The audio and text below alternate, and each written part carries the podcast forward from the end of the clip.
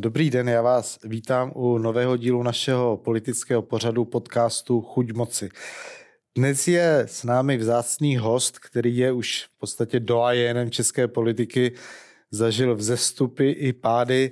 Je tady s námi Cyril Svoboda, bývalý předseda strany, více stran, dalo by se říci, bývalý ministr zahraničí. Dobrý den. Dobrý den, děkuji Tomáši za pozvání, děkuji. Já jsem rád, že jste přišel, Cyrile, obzvláště v dnešní době, protože kolem strany Lidové a nejenom kolem ní tedy je mnoho témat, ale začneme nejdřív obecnými otázkami, na které zde odpovídají všichni hosté. Řekněte mi, jak chutná moc? Když jsem přemýšlel nad touto otázkou, tak jsem šel závěru, že víc chutná úspěch. A ten úspěch je, může být velmi ošidný, protože vás může uzavřít do bubliny. A je právě Mňačko píše v knize Jak chutná moc, tak se začnete chovat úplně jinak, než jste se choval, protože vás ta bublina a sebezahleděnost zničí. A proto jsem použil slovo úspěch, ne moc, protože to se může stát i v soukromém sektoru, nejenom ve veřejném, ale samozřejmě moc má taky svou váhu. Když víte, že něco rozhodnete, že tak, tak je.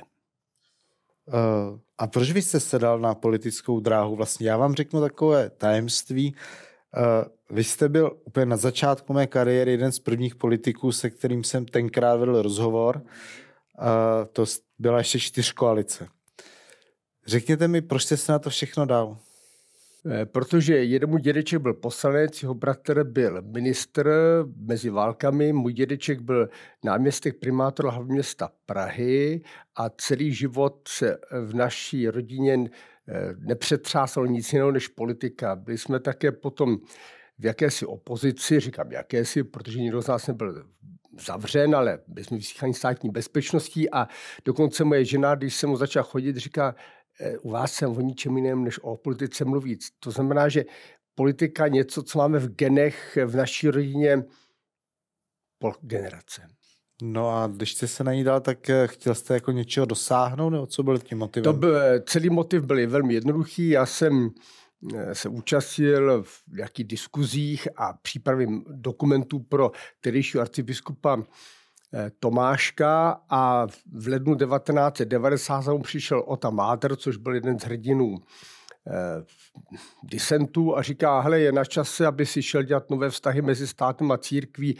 A já říkám, tady jsou určitě kompetentní, kompetentnější lidi. On říká, ne, chceme tebe, takže se tady rozluč na notářství a jdi dělat, dělat politiku. No takže jsem šel. Takže jste chtěl dosáhnout vlastně nového nastavení. Tak, to byl důvod. A potom jsem chtěl zpátky zase do soukromého sektoru a potkal mě Jiří Novák, ministr spravedlnosti.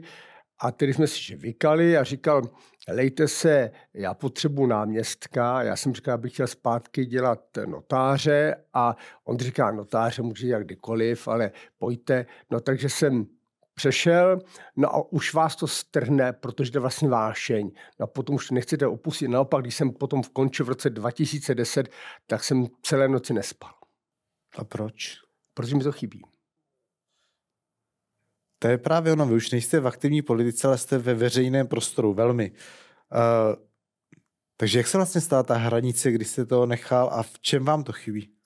No chybí, vám, chybí. chybí mi to v tom exekutivním slova smyslu, že já jsem velmi rád a jsem za to vděčen, že mám možnost komentovat, že se mohu vyjadřovat, to také činím, ale, ale nemám šanci do rozhodovacích procesů vstoupit. Chybí mi ten vstup do té exekutivní části politiky. No a takový je život. Skáka v roce dva tisíce deset jsme vypadli ze sněmovny, takže se mi tím zavřely dveře.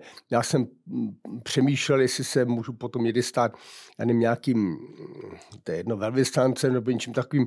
A nakonec jsem založil diplomatickou akademii. Dobře jsem udělal, protože jsem zůstal nezávislý. K tomu vypadení ze sněmovny se ještě dostaneme, protože tenkrát jste vypadli, vy jste rezignoval okamžitě na všechny funkce, pak se tam zase K D U dostala, teď to vypadá, že na nejlepší cestě zase vypadnout. Jenom ještě, než se k tomu dostaneme, a bude to velký, velkým tématem tohoto dílu, budoucnost K D U Č S L, protože jste napsal dopis panu předsedovi Jurečkovi, který tady máme, byť ještě je neveřejný, ale natáčíme dopředu, takže v době, kdy se bude vysílat, už bude veřejný. Jenom ještě rychle jednu věc. Doporučil byste tu kariéru politickou svým dětem? Vy máte Do, syny. Doporučil a, a stále doporučuju. Ale, ale oni nechtějí. Proč nechtějí? Ale? Nechtějí. Eh, proč vy jim o politiku se zajímají, protože to je těžké, když vás stravuje vášeň nějaká a politika vás stravuje celoživotně, tak eh, si před, aby to pokračovalo, ale máme čtyři syny, eh, jsem rád, že jsou všichni velmi pracovití, aktivní, ale každý dělá něco úplně jiného, ale politiku nedělá nikdo. Tedy jeden je v komunální politice, je zastupitel eh, v Roudnici nad Labem. No tak, takhle. Ale, takhle. Ale, ale je to tak, že to dělá tak jako na půl plynu. No on byl eh, v K D U Č S L, dokonce v celostátním výboru, a, ale říkal, že se tam tak necítil, protože na něj se všichni dívali, jak on říkal, na karikaturu svého otce. Že radši rezignoval, protože říkal, cokoliv jsem řekl, tak oni říkají, aha, tak to asi říká Cyril Svoboda. On říkal, já jsem tam vlastně nebyl za sebe. Tak jsem tomu rozuměl, že rezignoval, protože říká, jako když mě nikdo nebere jako samostatného člověka, tak je lepší tam nebýt. Tak a tím se dostáváme vlastně, protože jak sám říkáte, jste stále vlastně živým důkazem zašlé slávy K D U Č S L, bych možná mohl říci. Sice K D U Č S L je znovu vládní stranou, ale nevypadá to teda moc dobře. Zatím z K D U Č S L z hlediska preferencí dvě celá pět až tři celá pět procenta, to není úplně dobré. Vy jste napsal dopis panu předsedovi, je tady několik bodů, ale když začnu ze začátku, vy tvrdíte, že vaše strana, srdcová K D U Č S L, s kterou jste spolu dvacet let života aktivní politiky, je ve stavu klinické smrti. Proč si myslíte, že to tak je?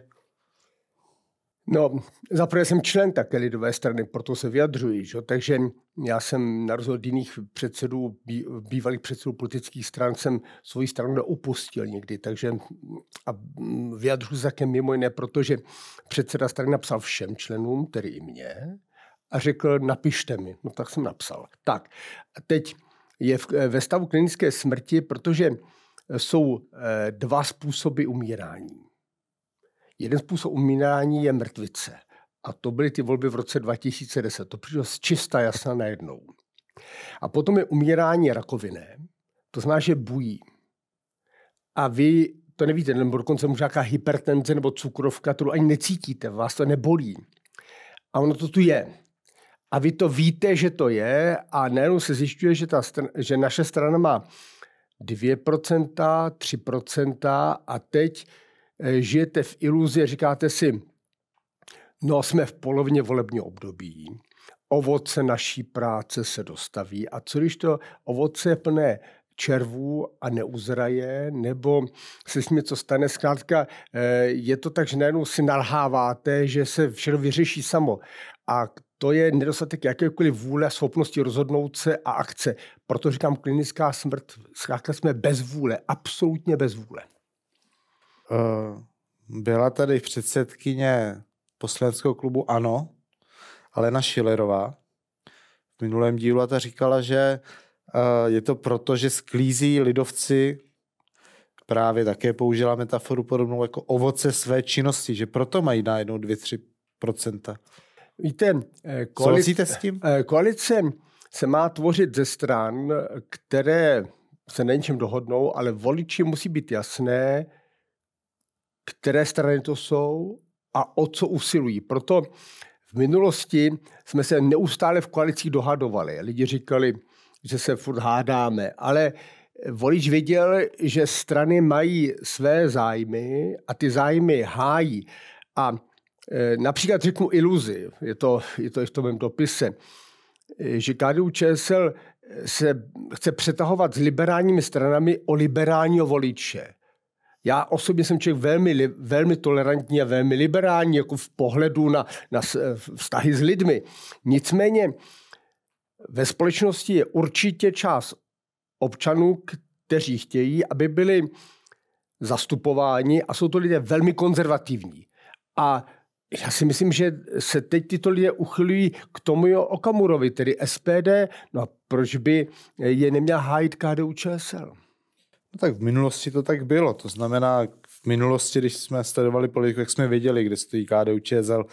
Takže uh, myslíte si tedy, jaký postoj by měl být vaší strany třeba, vy o tom mi píšete, tak já to jsem po pořadě, k otázkám liberálně konzervativním typu tradiční manželství, adopce heterosexuálními páry, ochrana rodin, partneři stejného pohlaví, adopce. Ano. Tak první, co nikdo nezvedl a o co já usiluji, toto, aby i lidé, kteří žijí ve faktickém vztahu, muž a žena, a nejsou seznámeni, aby třeba po určité době vzniklo fakticky manželství. Aby v ním vznikl společné jmění a všechno to, co je spojeno s manželstvím, protože náš zájem je, přece není o to říkat, že každý má mít papír. A naším zájmem je, aby se vztahy vytvořily jako vztahy trvalé. A třeba o tom nikdo nepřemýšlí, podle mě, že my bychom měli naopak pomoci těm a podpořit těm, kteří fakticky žijí ve fungujících vztazích. To je pro mě mnohem důležitější. No, a myslíte tím i homosexuály? Ne, a ne, pokud jde o, o homosexuály, mají registrované partnerství, takže bych pokračoval dál. A mě velmi potěšilo to, co napsali ti, kteří chtějí manželství pro všechny, protože napsali důvody na padesáti jedné stránce, takže já předpokládám, že napsali všechny důvody, které byly k dispozici. A já jsem za to velmi vděčný, protože jsem si ten text pečlivě přečetl. A došel jsem k závěru, že ta nová právní úprava je vlastně zbytečná. Že kromě tří otázek všechno se dá řešit tím, čemu říkáme právním jednání. Vy si můžete také vytvořit společně jmění manželů, nebo v tomto případě partnerů, ale musíte si to udělat sami. Jediné, co není možné, že nevznikne příbuzenský vztah v rodině, nemáte švagry a švagrové registrovaným partnerstvím, nevznikají e, dopady po zániku vašeho vztahu, nějaké vdovectví nebo e, vdovské důchody, nebo že by partnerské důchody nebo něco podobného. No a potom samozřejmě je problém, který se týká těch adopcí. A pro mě, než bych sáhl tomuto kroku, tak bych se podíval, co s těmi adopcemi je, a zeptejme se odborníků, ale teď řeknu čísla a prosím vás, už si to nepamatuju přesně, takže prosím diváky, by byl velkorysý, ale poměr je asi stejný, že třeba v Praze je, je žádostí o adopce heterosexuálních partnerů třeba dva tisíce a reálná šance třeba dvě stě padesát.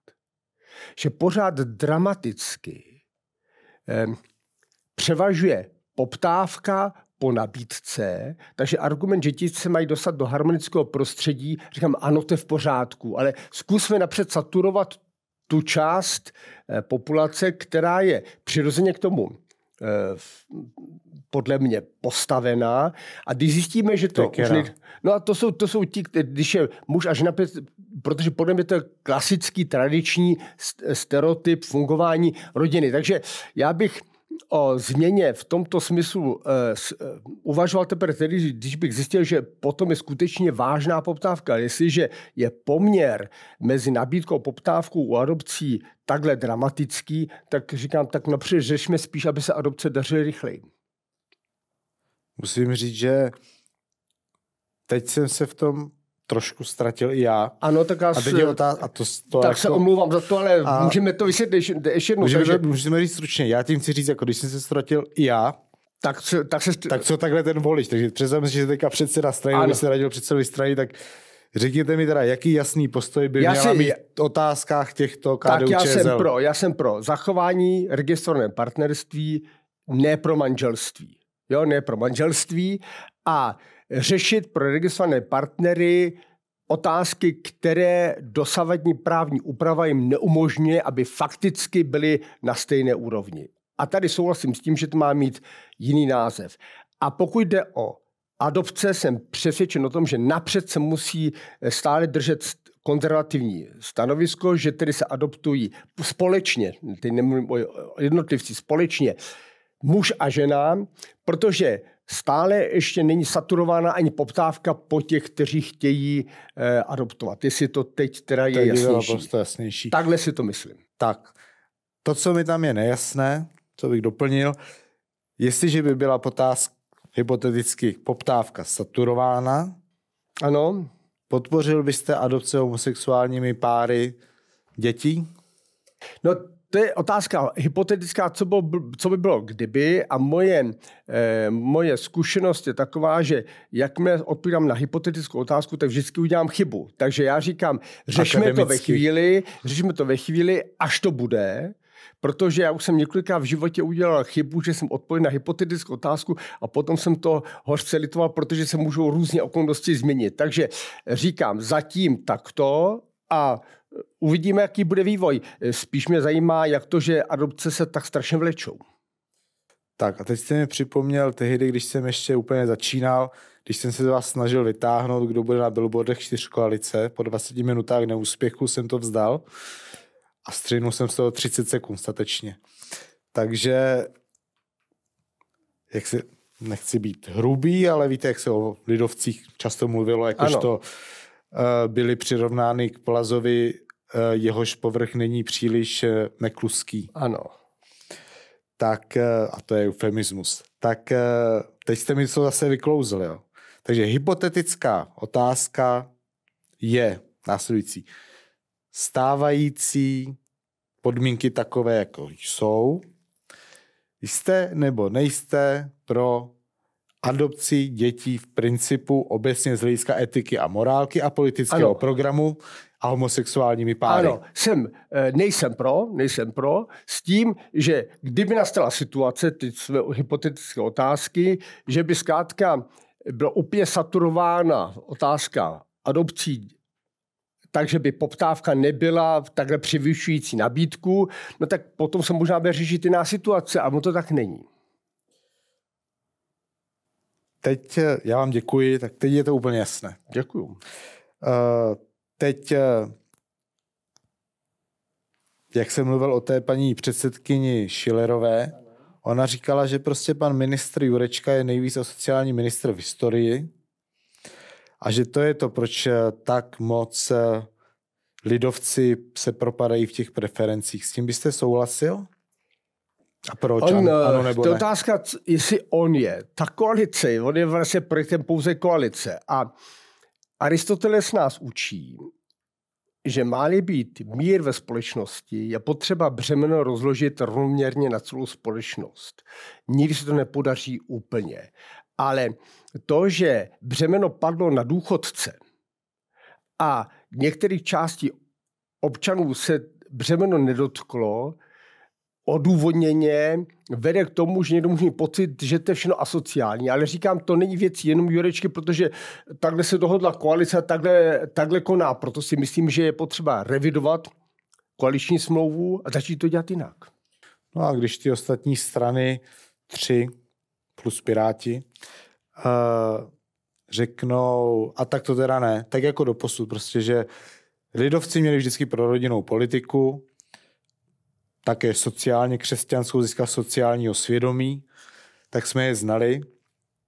A k čemu došlo? Důchody se snížily, věk odchodu do důchodu roste, rozfoukává se mezigenerační spor, že prý by nebylo na mladé, říkal pan Jurečka, ministr. A rodičovská je jenom od prvního, první dva tisíce dvacet čtyři, jako kdyby děti narozené v loni a předloni byly méně potřebné. No takhle to je a teď, když vám řekli, a takhle to je, tak jsme se dohodli, tak prostě takhle to má zůstat. Takže vy byste teda dělal co? Tak rozumíte, jako, takže tam jsou pak možnosti, tak buď jdete z vlády, nebo teda zase přikývnete a budete mít jedna celá pět procenta? Ano, tak. Můj recept je tento. Než vůbec komukoli sáhnu na peníze, tak by napřed řekl, ne, že si zmrazuji plat, ale že si plat sundávám jako ministra. Třeba o deset procent, aby to bylo cítit. Aby řekl, začínám u sebe. A potom e, se postarám o ostatní, ale zároveň nemůže se stát, že e, jsou tady i podnikatele, kteří dramaticky zbohatli a zcela legálně zbohatli na úplně nové situaci, která tady v souvislosti s energií, s plynem, se zbrojením a tak dále. Tady několik tedy výrazně zbohatli a, a těm se na nic, těm se na jejich peníze nesáhne. Já samozřejmě jsem nerad, že se vůbec někomu sahá na peníze, že se někomu e, zasahuje e, tím, tím sociálním inženýrstvím do jeho ekonomické situace, ale když už se zasahuje části obyvatelstva, tak se musí zasáhnout všem. A tohleto oprávněně důchodci cítí. Podle mě se musí přestat lhát, že se důchodcům zvýšil důchod. On se jim nezvýšil, protože inflace jde dramaticky nahoru, jinak než výše důchodů. Zkrátka důchod se snížil, má se to říct poctivě. No ale asi by to i důchodci lépe snesli, kdyby řekli, dobře, ale zároveň jsme taky zdanili eh, velké společnosti, nadnárodní společnosti a tam jsme získali tolik a tolik a za to třeba investujeme do rozvoje české ekonomiky, tak všichni řeknou, tak, takže všichni. A tak někdo má pocit, proč zrovna já mám nést břemeno, protože nás je nejvíc, no protože my jsme voliči Andreje Babiše, nebo já nevím proč, a proč no, bývali to i vaši voliči, ale... No, lidovci vždycky se opírali o, o důchodce. To je další ošidné myšlení, že se máme starat hlavně o mladé. My se máme starat velmi výrazně o důchodce, protože těch bude stále více. Jsou to, jsou to lidé odpovědní a hlasují. A musíme vidět, že také hlasují podle přítomného okamžiku, podle sociálního stavu společnosti. Takže eh, o... Úplně ty nejmladší se, do, se tady velmi intenzivně starají. Piráti, STAN, eh, O D S, se starají jiné politické strany a eh, důchodci zůstali v péči Andreje Babiše. No a kdyby vám to teda ve stra- z vaší strany zase zařízli na vládě, myslíte si, že teda z toho důvodu byste měli odejít vlády, z vlády, že by vám to pomohlo? Tak... Eh, Určitě se to musí vzít tak vážně, že se řekne, pokud nevíme po našem, tak odcházíme z vlády. Nemusíme opustit koalici, my můžeme třeba vládu podporovat nadále, ale musí se myslet vážně, protože to, co volič ocení, je to, když cítí, že něco myslíte opravdu vážně. Že jste proto ochoten taky něco risknout. Když vy říkáte, myslíme na rodiny a myslíme na toho a na ono, myslíme, tak si říkáte, to je sice hezké, ale potom říkáte, to víte, ale koaliční smlouvy a koaliční partneři a tak. Takže eh, potom se usmíká a je to blbě. Zkrátka, lidovci nesou břemeno eh, politiky celé koalice, protože oni jsou ti, kteří mají být sociálním eh, hlídačem ve vládě a jsou nositelem té špatné zprávy oni. No a tak dobře, tak, tak ať jsou tam ještě nějaké další kroky, za které ponesou odpovědnost jiné politické strany. No tak ono se říká, že chyba je v trenérovi. Takže tady otázka, nemělo by se teda změnit vedení? A ne, kdo byste si myslel, měl, takhle, jinak to řekneme. Mělo by se změnit za A je první otázka, druhá, kdo by tam měl jít, je druhá a třetí, protože nám to spolu souvisí. Nemohli byste se třeba vrátit vy? Tak. Um, Ať byste mi prosím pokud... řekli, že záleží na členské základě. Si ne, ne, ne, prosím, ne, tu, tu, tu, tu, tu, tu, tu, tu frázi vám nechci říct, to, to ne. E, Za prvé, e, pokud by e, vedení bylo schopno této sebereflexe a v řádu dnů, ne po nějakém sjezdu, v řádu dnů vypověděl koaliční smlouvu a řekneme, teď jdeme jednat a budou tam priority, tyto priority tam budou, protože vy si tím zachráníme, si tím všichni se tím zachráníme, protože ten propad preferencí není jenom u lidovců. V zásadě propad je u O D S, TOP nula devět, tak držej se, Piráti se držej, ale a STAN se nějak jako drží na svých procentech, ale, ale tradiční strany ztrácejí. Tak, ale myslím si, že toho stávající vedení není schopno. Z mnoha důvodů i personálních vztahů a všeho, co si udělali v minulosti. Myslím, na čem se pana Jurečku nebo i další? Myslím celé předsednictvo. Pomůže to, že se udělá úplně nová obměna, protože ti noví řeknou, tím nejsme vázáni. My jsme s vámi na, neseděli na tam tom shromáždění, tam jsme na konferenci s vámi nebyli, toto jsme si nedohodli, o to jsme my nebyli, takže teď to bude nově a můžeme jednat, proto to má být podle mě nové. Za druhé, kdo má kandidovat? Já jsem nad tím přemýšlel a když jsem kandidoval poprvé, to byla extrémní drzost, tedy v Lidové straně, byl kolem toho povyk, ale měl jsem jednu velikou výhodu, byl jsem poslanec. Protože kandidovat na předsedu strany znamená, že sednete za volant a musíte osobně stranu objet. To nestačí psát něco na sociální sítě, protože vy potřebujete osobní kontakt. A já pamatuju, když jsem kandidoval po druhé, tak jsme v rozmezí, teď nevím, jestli deseti nebo dvanácti dnů najeli osm tisíc kilometrů.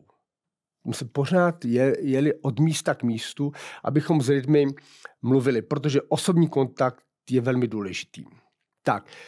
A to může udělat jenom člověk, který může říct svému zaměstnavateli, nebo někdo, kdo je úplně nezávislý, nebo je poslanec, nebo je umělec, nebo je svobodné povolání, může říct, dobře, jak já dva měsíce nepřijdu práce. No a tím se taky odpovídá eh, otázka eh, mého překvapení, že se ještě nikdo nepřihlásil, protože on, možná, že je někdo talentovaný, kdo by to byl schopen, ochoten dělat, řekne, dobře, tak ale já jsem učitel nebo lékař, já jsem v nějakém povolání a potom tady vypadnu, eh, budu se snažit, dva měsíce nebudu pracovat, jsem zaměstnavatel a co když to nevyjde, tak se nevrátím. Proto návrat je možný buď u člověka, který má tuto nezávislost, nebo u člověka, kterému někdo řekne, nám na tom tak záleží, že to i třeba podpoříme, protože tuto změnu chceme, protože já chápu, že člověk, který je v takovéto situaci, si nemůže dovolit riziko existenční ohrožení své vlastní rodiny. A pokud jde o mě, tak já o tom neuvažuji, neuvažuji o tom ze dvou důvodů. Za prvé si myslím, že jsme už generačně někde jinde, ale jenom může říct dobře, ale věk, pojďte se na věk Konrada Adenauera, když začínal a podívejte se na De Gaulle'a a tak, když se stal po druhé že byl po druhé předsedou vlády a potom prezidentem Francouzské republiky. A najdeme příklady lidí, kteří zahájili kariéru ve vysokém věku. Nakonec Tomáš Masaryk byl jedna sedmdesát, když se stal prezidentem Československé republiky. Takže tako, najdeme příklady jiné. Podíváme se do Spojených států. Ano, a podíváme tam... se do Spojených států, takže to, to nemusí být rozhodující, ale... Já si myslím, že než dělat nějaké řešení tohoto typu, já očekávám, na prvním místě očekávám, že teď někdo zvedne prapor. A doporučuji tomu člověku, pokud je v Lidové straně, a řeknu mu, prosím tě, neptej se ostatních. Neptej se ostatních. Začni. Oni se přidají. To, že běžte ti někde eh, mudrovat a říkat, kdo by, kdo by se mnou šel a co tomu říkáte... Eh, V Lidové straně, jako ve všech stranách, stranách jsou lidé opatrní. Cesta jediná. On musí říct, já chci být předsedou. A začít. A určitě se někdo přidá. No, ono totiž vy ve svém dopise píšete, že nové vedení se mohlo, by se musí distancovat předchozího vedení a vše začít dělat jinak a tak dále, že kosmetická změna nic nevyřeší. Jmenujete místo pana Mariana Jurečky, Marka Výborného nebo Jana Bartoška, že to cesta není, ale představme si, přijde strana, jak se říká, zavolá. Cyrile, tvé zkušenosti a tvé veřejné vystupování, pojď nás vést. Vy máte v podstatě se zajištěný člověk, tak jako opravdu byste ne? E, tak zaprvé nemá smysl mluvit o tom, protože nikdo mi nevolá.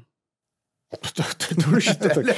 Když vám nevolají, čekají, že vy zavoláte. Mám tady někde mobilní telefon, nikdo nevolá, takže eh, mohou se tady sama se v klidu. Tak, dobře. E, tím se dostáváme tedy ještě k další věci. E, Teď se řeší hodně korespondenční volba.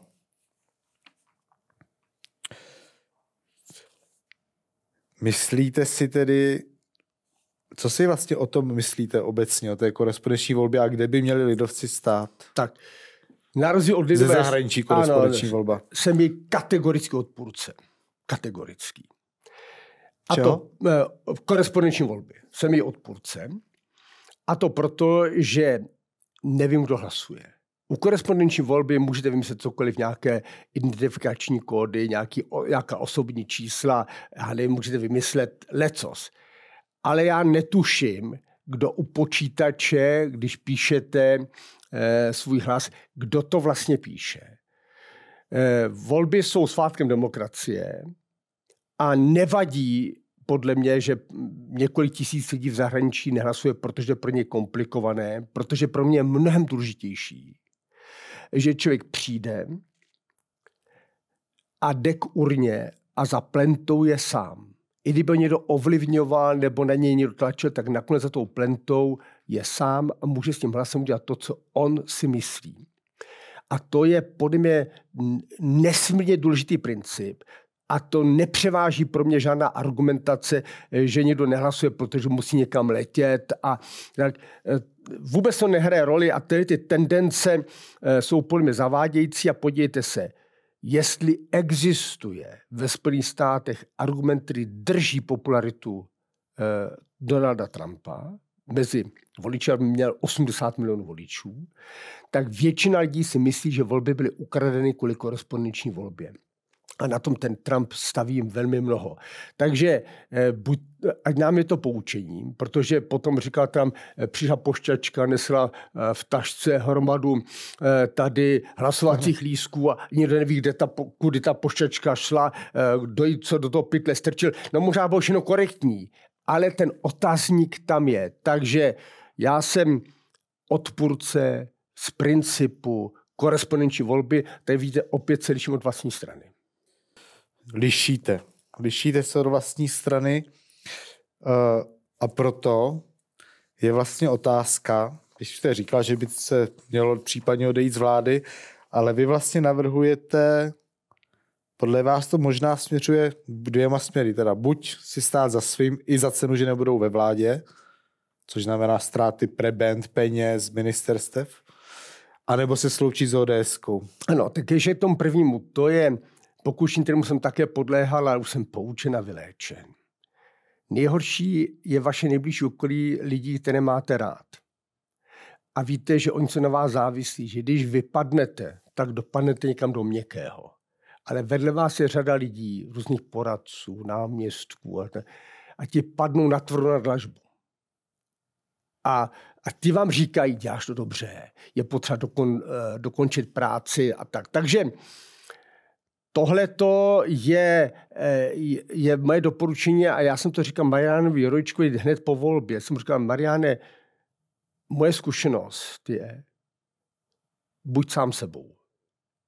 Teď, promiňte ten výraz, jako, jako neohlížej se na to, co říká tvé okolí, protože to okolí sleduje svůj zájem. A když bude úspěch, tak všichni budou spokojení. Když bude neúspěch, stejně to hodí všechno na tebe. Takže se osvoboď od toho. Tak. Takže to je, to, to je k tomu, že musí být odvaha i odejít z vlády. Sloučení s ó dé es znamená, že e, jdete takzvaně na jistotu a uděláte to, co udělá Václav Benda z ká dé es, to znamená zanikne vlastně strana. Já si myslím, že to není moc reálné. A e, že vznikne třeba trvalý subjekt jako cé dé ú, cé es ú, ale že se ó dé es a ká dé ú spojí trvale, takže my budeme spolehat na to, že, že ó dé es je ona síla, která nás udrží ve sněmovně a ó dé es bude ráda, že bude mít pár procent, které jsou lidovecké. Proto já to, to řešení nedoporučuji, ale pro pořádek ho říkám, že to jedno z řešení možné je. A nedoporučuji ho. No ono ta, fakticky totiž ten stav je takový, že uh, když se v podstatě sečtou všechny strany pěti koalice, tak se tak tak dostávají na preference hnutí ANO. Takže tady je otázka, on totiž, pan Zdechovský, europoslanec za Lidovou stranu, tak ten jako říkal, teď měl rozhovor také na C N N, Prima News, je to na webu, a tam říkal, že tak tedy přiznává, že důvodem spojení těchto stran dohromady byl antibabišismus, proč si to nepřiznal, že všechno není vůbec růžové, jak říká pan premiér, bude to lepší a tak dále. Uh, Myslíte, že to už je pomalu na rozpad a že pan Zdechovský má vlastně pravdu, když viní vlastní vedení strany Mariana Jurečku z toho, že vlastně se stává spoluviníkem politiky jdoucí proti zájmům ká dé ú? No tak, když to parafrázuji. No, Opět tady se budu lišit od názoru lidové strany, a to se vyjadřu k Tomáši Zdechovskému, podle mě je naprostá chyba, že kandidujeme společně do Evropského parlamentu. To je chyba. Protože my říkáme voličům, že vlastně nebereme nic vážně. Já plně chápu uh, Sašu Vontru, ty říká, budeme kandidovat sami, protože my jsme euroreformisti. No prosím, tak ať kandidujou K D U Č S L, po případě možná šestopku jako součást Evropské lidové strany, protože říkám, my jsme eurofederalisti. A volič potom se má v čem orientovat, ale ta kandidátka, kde je všechno není nic, tak vlastně to tak smrdí a, čí, a jako číhá to, že to je jenom proto, abychom to sečetli, když tam budeme navzájem, tak se tam snad dostaneme všichni. Ale bez skokanů. Ano, a proto si myslím, za prvé, že bych to dělal i za cenu, že by bylo riziko, že se do Evropského parlamentu nedostaneme.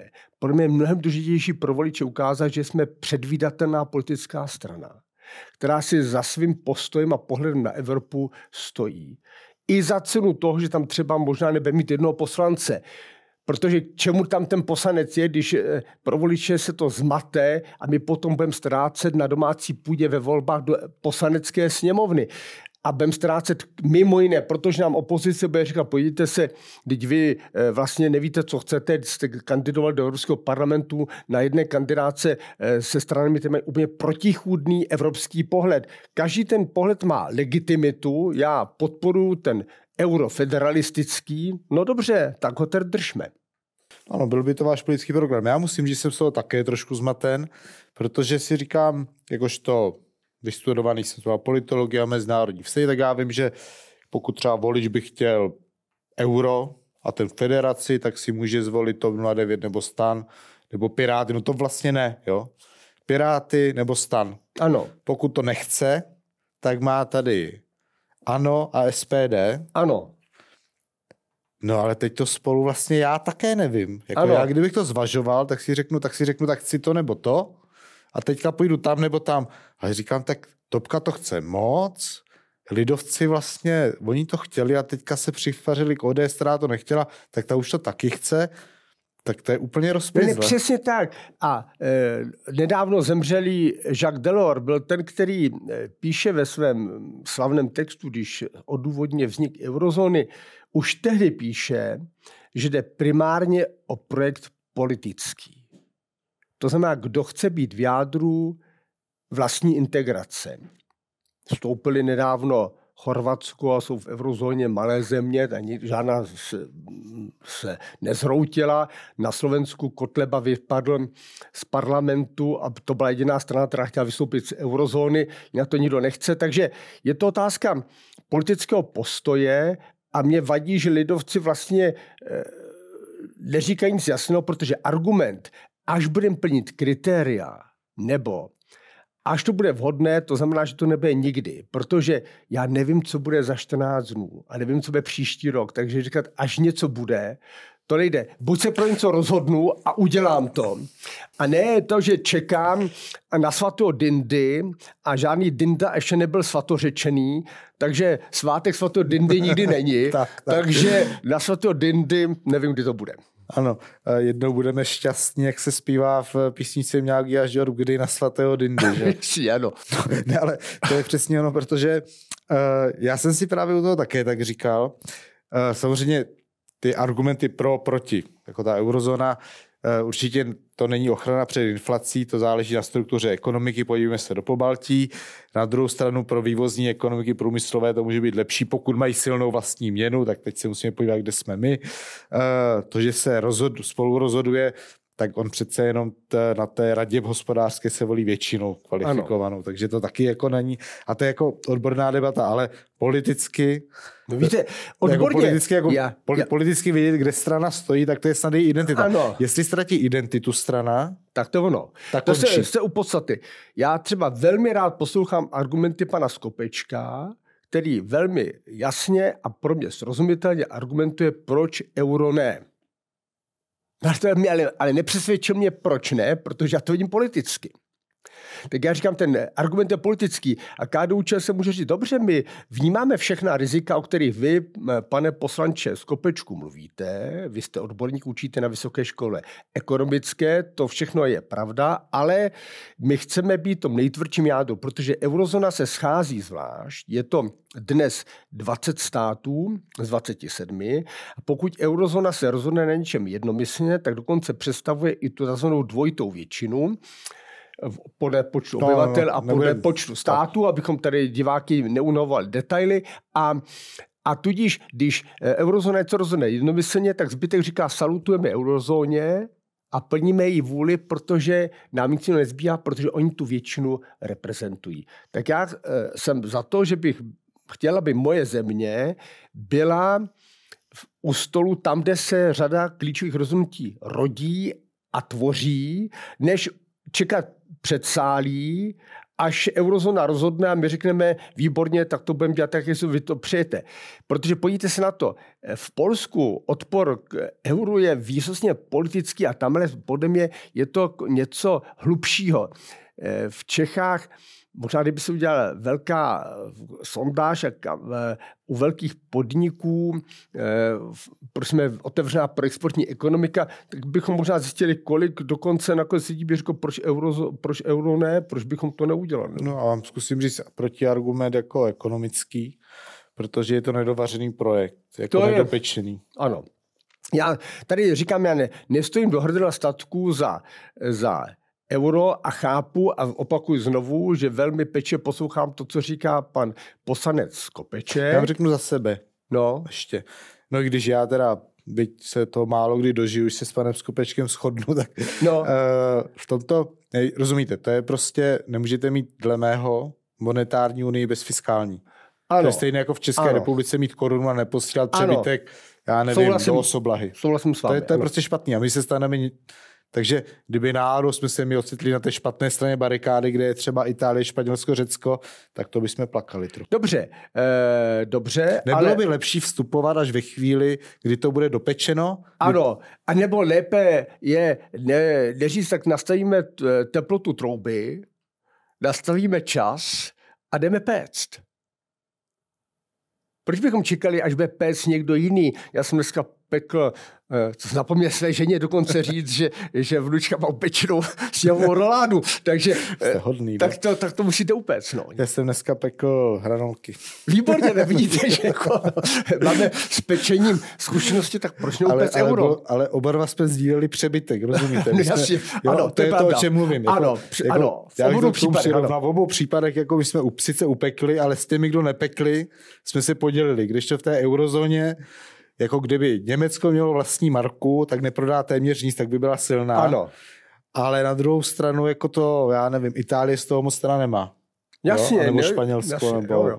Takže, eh, dobře, eh, nemusí to projít, ale je v České republice dost lidí, kteří si euro přejí. A já opakuji znovu, eh, jako jsou ti, kteří jsou konzervativní, jako ty, kteří přejí euro, chtějí stranu, která hájí jejich zájem. Třeba nebude většinový, třeba se to, jo, třeba nebude většinový, ale, ale eh, já volám po viditelnosti a čitelnosti. Já mám mnoho... Počkej, takže tu stranu myslíte jako lidovce? Ano, já mám, ano, já mám jako velký, stranu, velký, ne, lidovou stranu, myslím samozřejmě, naší stranu. Já mám mnoho výhrad, eh, nebo v mnoha věcech se neshodnu s Václavem Klausem, dokonce jsem byl na konferenci, kde jsem vystoupil a on mi říkal, jde se, zase jsem nesouhlasil téměř každým slovem, které jste řekl, ale já ho respektuju a mně se na něm líbí, že je předvídatelný. I v tom, s čím třeba já nesouhlasím, ale on je předvídatelný a politická strana a političtí lídři, se podíváte na dějiny velkých lídrů, vraceli jsme se De Gaullovi a někým, tak víte, teď odbočím, já si myslím, že problém je v tom, když se ptám na současné předsedy všech stran. On to již ani jeden se o to nemusel poprat. Ať si přečtou životopis Margaret Thatcher, De Gaulle a dalších. Ty se museli rvát jako lvy, aby se na výstruní dostali. A ten tlak a bitva vás formuje.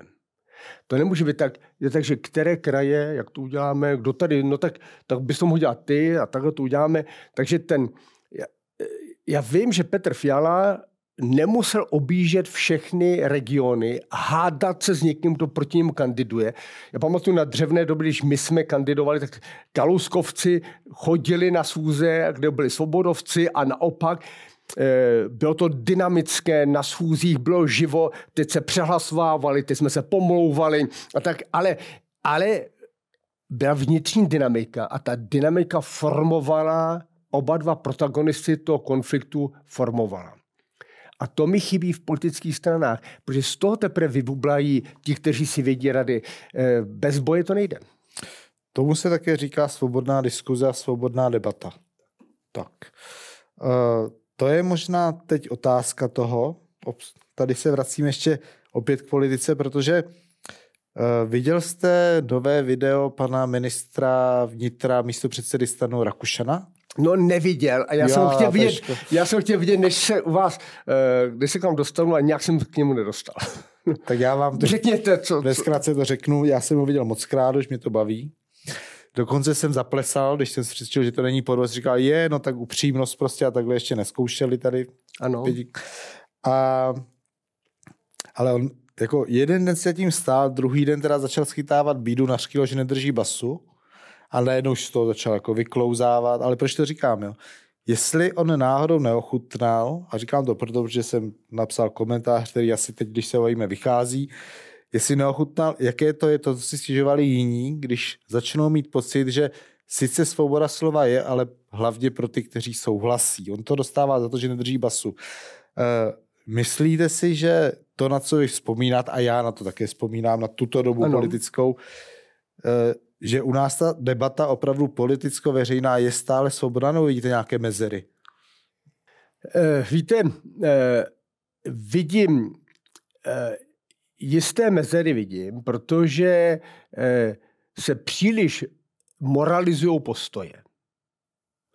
Kdo třeba zpochybňuje to, že válka na Ukrajině skončí vítězstvím Ukrajiny, je označen za ruského trola nebo, nebo že šíří fake news Putina. A tudíž dostane hned nálepku, jestli vůbec, jestli vůbec jako dobrý Čech a jsi dobrý vlastenec a jsi dobrý demokrat, jenom protože říkáte, na tom to vidím jinak a myslím si, a to taky běžel jsem dopisu, že vám jim odvahu k mírovému řešení na Ukrajině, to znamená podpora samozřejmě Ukrajinu v jejím zápase, ale zároveň eh, hledat diplomatické řešení a ještě navíc já mám obavu, že eh, přes Ukrajinu po válce k nám bude proudit neuvěřitelná migrace, nejenom ukrajinská, ale africká, africká přes Ukrajinu k nám. Takže my musíme první, co musíme dělat, se postarat taky o to, aby byla pevná hranice mezi Ukrajinou a Evropou eh, a zavřít tuto hranici. Zase říkám něco, co, eh, co není mainstreamové a potom vás někdo řekne, hned to hodnotí mravně. Místo, aby řekl, tak pojďte argumentovat, jak to je. No a to si myslím, že, eh, že tady nikdo nemá primárně zájem, zájem zavádí jako nesvobodu. Ale ta kategorizace mravní je špatná. A totiž na tom postavili fašisti svoji teorii. Protože fašisti říkají, že když si nevidí rady s liberály, neznají argumenty pro ně, tak udělají strukturovanou společnost. Řeknou, všichni eh, tramvajáci budou v cechu tramvajáků, všechny zdravotní sestry budou v cechu zdravotních sester a my je ze zhora budeme řídit a budeme říkat, co si mají myslet. To je vlastně korporativní stát. A z toho mám obavu, aby tady nevznikl něco takový, takový tichý korporativismus, který říká, když si myslíš něco jiného, říkej si to, my tě tady nebudeme zavírat nebo tak, ale je to někde na hraně to, jestli to vůbec mravně správně. Místo by se řeklo, pojďte diskutovat. Je to tak ve smyslu tom, že to se teď vidí v přímém přenosu.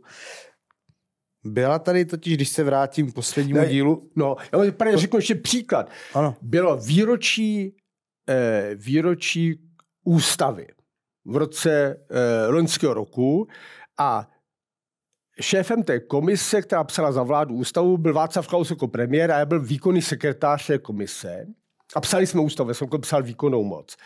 A byl jsem pozván na nějaký večer, kde měla projev paní předsedkyně Pekarová Adamová a měl tam projev pan předseda Vystrčil a pan předseda ústavního soudu Rychecký. A můj kamarád mě vítá a říká, prosím tě, proč jsi nebyl na konferenci? Tady byla ta hlavní konference byla a byla tam celá ta první generace poslanců České národní rady, která se angažovala v tvorbě ústavy. Já jsem říkal, no nepozvali jste mě. No to není možný, tebe jsme nepozvali. Ano, Klaus a já jsme byli škrtnutí, že nesmí být pozváni. A já si říkám, teď se jako, je to drb, jo, ale já si jenom říkám, kde to jsme? Dobře, tak možná jsem pro někoho, co říkám, nesnesitelný. To se může stát. A že někdo, když mě vidí na obrazovce, ta vypne televizi a, a je, je vzteky bez sebe, když mě vůbec vidí. No to jsem, to jako jo. Ale ve sněmovně musí u mě vydržet, že taky něco řeknu pětiminutového. Že něco řekne pan bývalý premiér Klaus, možná s mi nebudete souhlasit. No a proč by to nemohl říct? Já musím říct, že mám nejradši osobně ty hlasy, se kterými nesouhlasím, protože si na nich trénuji vlastní argumentaci. Přesně tak. Navíc se postivě nad tím argumentem zamyslím, jestli to náhodou není pravda. Ano, přesně. A jsem obohacen tím, jo? Protože když si každý plácá po rameni, tak se nikam neposouváme. Bez, bez vážné kritiky, a za to jsem vážně stále vděčen své ženě, která mnohým krokům, které jsem dělal, dělal jsem řadu chyb a kompromisu a tak, byla velmi razantně kritická. No to musíte unést. Tak. Silná osobnost unese. To se nejde, to musíte unést, a protože moje žena je skvělá a je silná osobnost, no tak se třeba i pohádáte a potom jdete po schodišti nahoru a říkáte si, nemá ona pravdu? Ano. To protože já tím narážím na to, že mimochodem já taky řeknu příběh ze života, uh, já jsem napsal nějaký taky komentář, já se chtěl dostat paní předsedkyni Schillerové teda, kde jsem teda také, přesně takhle jsem to říkal, jo. Jako vlastně to bylo to téma, uh, když jsem říkal, tak ať se teda argumentuje oponentura, tak proč má nebo nemá pravdu, že chce jako vračit silnice než míra, kde si to si. A teďka jako se na mě taky ta úderka jako nadechla. Oh! Jakože ze mě dělali to Švába a zjistila, ale, že tady v minulém díle byl teda pan poradce Pojar a předtím ano. Tady byli jiní lidi, takže oh! A to je zajímavé téma k debatě, jo? Ano. A teďka paní Schillerová tady říkala, to je úplně neuvěřitelná, říkala, já jsem teda v životě nebyla ani na ambasádě, že z mě udělali tu, uh, jak to říkala ta paní Pekarová, uh, hlasná trouba Kremlu, hmm. tak hlasnou troubu Kremlu. Ale že prostě, přesně jak říkáte, proč si myslíte, myslíte si, že je znamením doby, že morální kýč, jakože místo teda té, toho střetu názoru, jak jsme byli zvyklí v politice opravdu od roku devadesát do dva tisíce sedmnáct, dejme hmm, tomu, hmm. kde si myslíte, že se to vzalo? Je to znamení doby, skončí to, nebo je to čím dál horší, protože vy máte pocit, že vše v pořádku není, jak jste říkal? Myslíte si, že z toho cesta ven, nebo je to dějiný projev? No vždycky je, z každé krize je cesta ven. A je potřeba, je potřeba podpořit ty, kteří jsou schopni slyšet názor druhých. No a o tom, co mluvíte, já jsem teda tu knihu přečetl francouzsky, dobře, tak jsem zase si se poučil, využil francouzštinu, ale teď jsem s, s potěšením zjistil, že vyšla i česky. Já doporučuji všem eh, divákům, jmenuje se ta kniha Mák z Kremlu, jako kouzelník Mák z Kremlu, a doporučuji si přečíst, protože eh, tam pochopíte, jak se uvažuje v Rusku. A napsal to Francouz, respektive francouzsko-italský Empoli, francouzsko-italský žurnalista, eseista a, a odborník na mezinárodní vztahy je politolog. Takže je to napsaný špičkově, čte se to krásně. A e, takže já doporučuji všem těm, kteří mluví tak mainstreamově, aby se taky přečetli něco jiného. A prosím vás, argument, že tady jsme hlásná trouba Ruska. E, proto, aby se neovlivnila rusky mluvící komunita, vy tady se nemůžete dívat v Čechách na žádný ruský kanál, Pěrvý kanál nebo něco takového, se nemůžete koukat. Takže já, protože umím rusky a čtu rusky, tak, tak když si něco e, chcete přečíst, tak stejně máte jenom vybrané zprávy. Já tomu prosím vás plně rozumím z hlediska bezpečnosti, že tak je, ale e, takže e, myšlenka, že by tady někdo byl pod permanentním vlivem ruských médií, kdo? Nevím kdo, ještě navíc teda znalost ruštiny v Čechách mizerná. Já tedy musím říct, že vzhledem k tomu, že jsem byl zprávě na Balkáně, při jste byl v Bruselu, tak, tak jako v dobrému úzu. Předpokládám, že řekl umíte. Tak takže, jako, takže, takže jsem se musel naučit jak rusky, tak francouzsky, jasně. Tak jako aspoň trošku německy, kvátnout a pořádně plně anglicky. Ano. A musím říct, že když jsem četl prostě jednu událost z několika civilizačních okruhů, i v rámci Evropy, prostě politických, někdy jsem měl pocit, že se mluví o něčem jiném. No. Uh, byť to byla stejná událost, byla opadaná úplně jinak, ale vždycky jsem si toho měl co vzít.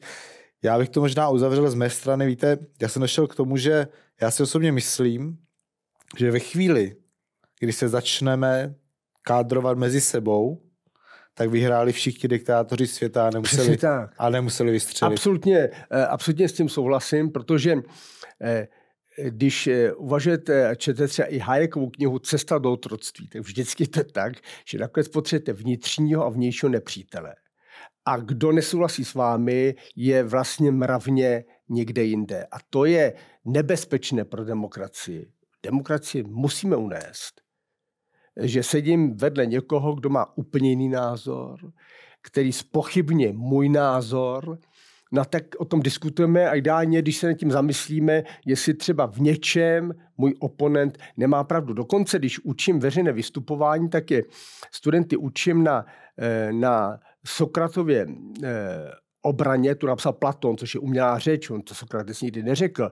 A říkám, pojďte se na argumentaci, Sokrates i tváří tvář smrti korektně vyhodnocuje všechny názory svých oponentů, těch soudců, kteří soudí a on nakonec zvolí sebevraždu a přijme, přijme rozsudek. Jedu, ale, přijme, no. ale ten Sokrates, nebo Platon nás učí, že i ten Sokrates tváří tvář smrti neříká, vy svině, co to tady děláte, já vás tady eh, eh, odmítám, jo, vy popíráte svobodu slova. Ne, on vyvrací jejich argumenty a nakonec řekne, když všechno zvážím, tak nezměním svůj postoj a radši volím smrt.